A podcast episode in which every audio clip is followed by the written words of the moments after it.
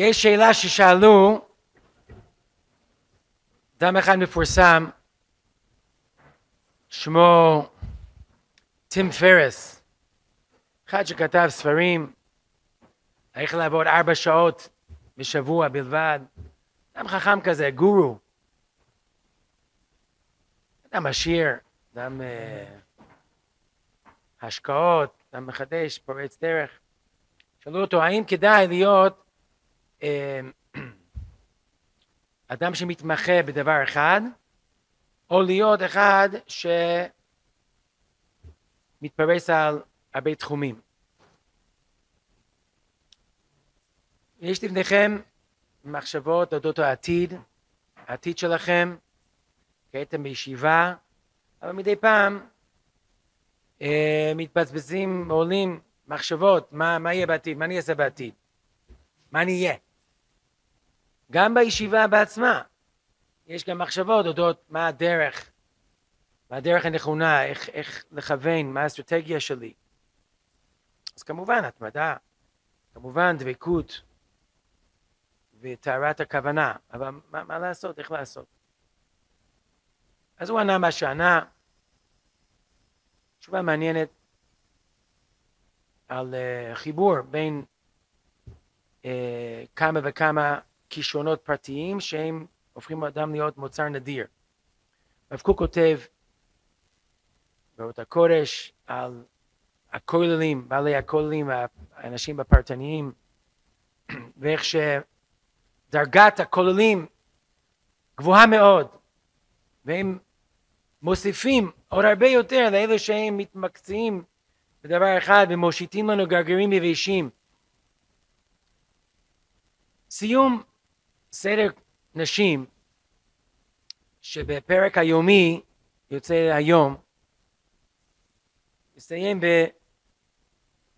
וכן הוא אומר על עניין של התורה שהתורה משמרת מכל נורא ונערותו ונותן לו רחית ותקווה בזקנותו וכן הוא אומר באברהם אבינו עליו השלום מפרשת שבוע אברהם הזקן וכולי והשם בירך את אברהם בכל בכל יש כמה וכמה פירושים בואו נחשוב על זה, מה זה בכל? בכל, כפשוטו, יש לו את הכל. הכל. עושר, חוכמה, גם בנים, גם בנות, בת לפחות. חוכמה, קשר טוב עם הסביבה, בכל. זו ברכה שמוסיפה ברכה על כל הברכות. שאחד נראה לשנייה. וגם מה שנאמר בהמשך, נקרא זה בתורה, וכמן, עקב ששמע אברהם בקולי וישמור משמרתי מצוותי חוקותי ותורתי, אפילו ערבי תבשילין. אז יכול להיות, יכול להיות כפשוטו ממש ערבי תבשילין. אבל מה היה, מה אפשר להסביר את זה יותר בפשט, שבדרך עבודה שלו, שהוא תפס את השורשים של עבודת השם, הוא גם קיים את הפרטים, הפרטי פרטים שעתידים להתגלות כל תלמיד ותיק בדורי דורות בהמשך. זאת אומרת, הוא תופס את הכלל של העבודה והאמין בהשם, מחשבי לו צדקה.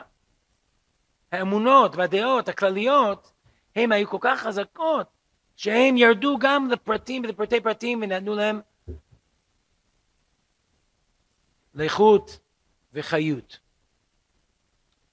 גם כשאנחנו חושבים על דרך הלימוד שלנו, בפרט בישיבתנו שנוסדה על הרעיונות האלו של היקף של התורה, להיות בקים בתורה, ומתוך הכלל הזה לבוא לפרטים.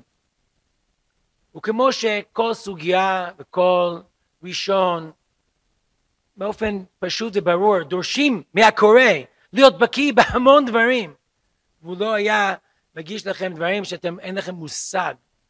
וכמה פעמים אין לנו מושג. כל כך, זה כל כך מתסכל, שאין לנו מושג על מה הם מדברים, וצריכים לחפש איזה משהו, להבין על מה הם מדברים. אה, הנושא הזה אני מכיר, וואו. זה הולך בצורה אחרת. לא רק יותר מהר, לא רק יותר אה, עמוק, אלא כיוון שאני מכיר את הנושא, לפחות ברמה מסוימת אני יכול אפילו לחדש ולפתח עמדה עצמית, שזה בעצם העיון, לא רק לעבור על מה שאחרים כתבו. לא סתם הזכרתי שהסיום הזה היה סיום של סדר נשים בפרק היומי. אני חושב שפרק היומי, שזה דבר שנוסד אה, על ידי המהר"ל, כחלק מהמאמץ של גדולי הדורות לתמוך, לתקן את דרך הלימוד, דבר טוב מאוד, בפרט למישהו שלמד כבר, גם מי שלא למד, יכול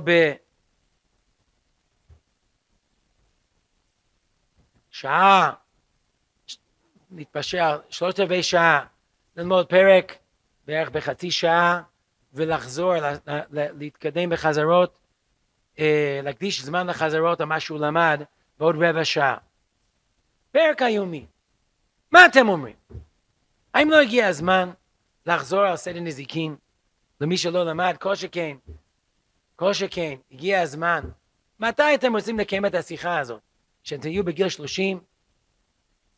סיום הש"ס, בקיאות בש"ס, זה לא יקרה בעצמו.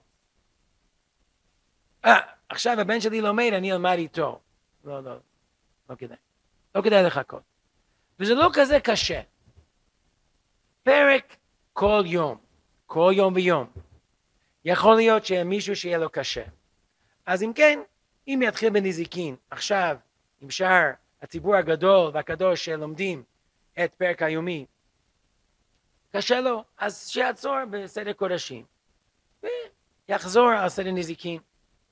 יש תלמידים שאני יודע שחזרו על סדר כל חודש במשך שנה, חילקתי ספרים, ואחר כך הודו לי איזה כיף זה היה לחזור, הוא היה בסדר קודשים, לחזור לסדר קודשים 12 פעם, וואו.